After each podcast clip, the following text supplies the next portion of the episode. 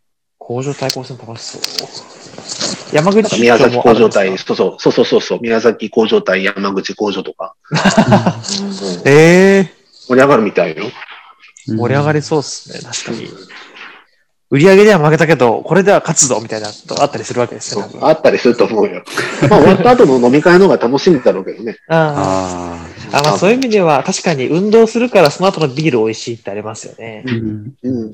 なんか福岡はあんまないんですよね、そういう渾身する場って飲み会以外のところだと、例えば観光とかってね、温泉地があるわけじゃあんまりないから、うん。行っても太宰府とか、ああ、確かに。そういう風になっちゃうんで、それだったらスポーツしませんみたいな。じゃあ、あの、福利、福利厚生のサービスとかってあるじゃないですか。はいはい。ああいうのよ入ってたりするんですか？えっ、とね、一時期は入りましたね。へえ。うん。だけどね、それは結構限定されてしまうので、お客さんが。それ見てうち使うっていうよりは、うちのお客さんがそれを見て、あここ割引だから使うみたいなケースが多いので、なるほど、なるほど。もともと知ってるっていうそうそうそうそう。うん単価だけが下がっちゃうんですね。そうそう、あんまり効果がないなっていう。うん。なるほど。まあ、ちょっと長くなっちゃってすいません。ありがとうございます。はいで、続いて、えっ、と、スポーツ教育福祉事業。ちょっとあの、冒頭、福祉事業について、会社が、これ別なのかな？ちょっとあの、はいそうです詳しくお伺いできればと思うんですけど、スポーツ教育福祉事業っていうのは、具体的にはどういう事業ですか？今、最初の一歩を切ったのは福祉なんですけど、うん。うちは事業ピボットはスポーツなんです、キーワードが。はあ、はあはどのプランであってもスポーツに関連してるんですけど、あ、なるほど。このスポーツ教育福祉の第一歩目は、放課後等デイサービス事業っていうのを始めたんですよね。まあ、平たく言うと、学童保育の、うん。で、その子たちを、まあ、学校終わって、お家に帰る間の預かり期間なんですけど、うん。そこの預かってる時間の一環としてスポーツをしていただくっていうのがメインではあるんですよね。ああ、いいですね。うんまあ、あの、どうしてもその、なんて言うんでしょうね。あの、福岡市の、あの、女性が入るような授業になるので、うん。うんまあ、新規で会社を立ち上げて、行った方がいいでしょうって言われたのもあって、会社は新しく作ったんですけど、まあ、うん関連会社って位置づけで会社を立ち上げて、その、第一歩は放課後等デイサービスなんですけど、まあ、うんいずれはそれ以外も、教育に携わったり、福祉に携わる、でもスポーツが軸のものをやりたいなとは思ってます。なるほど。それが株式会社カフですか？そうですね。うんキャッチングアクティビティフィールドって、僕が大学院の時にちょっと構想の名称で使ったのを入れたんですけどね。うんそれが、あの、今日の冒頭ご紹介いただいた11月にできた会社っていうのが、このカフっていうそうです。会社はい。カフになります。はい。すごいですね。これあの、最初聞いた時には、どっちかっていうと福祉の要素が僕のイメージとして強かったんですけど、うん今お話聞いてると、柱はやっぱりスポーツだよねっていう軸があるわけじゃないですか。はい。スポーツをなんか強制的にさせるではなくて、日々の生活だったり将来的なところも、まあ、体を動かすとか、みんなで、でつながるとか、そういう意味合いに側面をこう持ってて、うん。スポーツ療育っていう言葉がちょっと正直好きじゃないんで使ってないんですけど、うん。うん。スポーツはあくまで手段でやりますよっていうのでうちはやってますね。うん。なるほど。まあ、その奥には健康とか、そういった雰囲気のものがあるってことですね。うん。うちのスポーツ、うちのスポーツ事業ってなんか競技って言い方をしせずに、うちは娯楽業なんですよ。う。うんんスポーツって。お金を払って楽しむものその対価をうちはもらってるってしている中で、うん。この福祉もそうなんですけど、なんかスポーツでつながる仲間だったりとか、スポーツを勝手にしてたら、まあ体の心身発達にもつながっていく。確かねだから、はい。うんなんか、この競技をさせてこういう形で療育をしてますっていうところもあるんですけど、うん。そこではうちないですよ。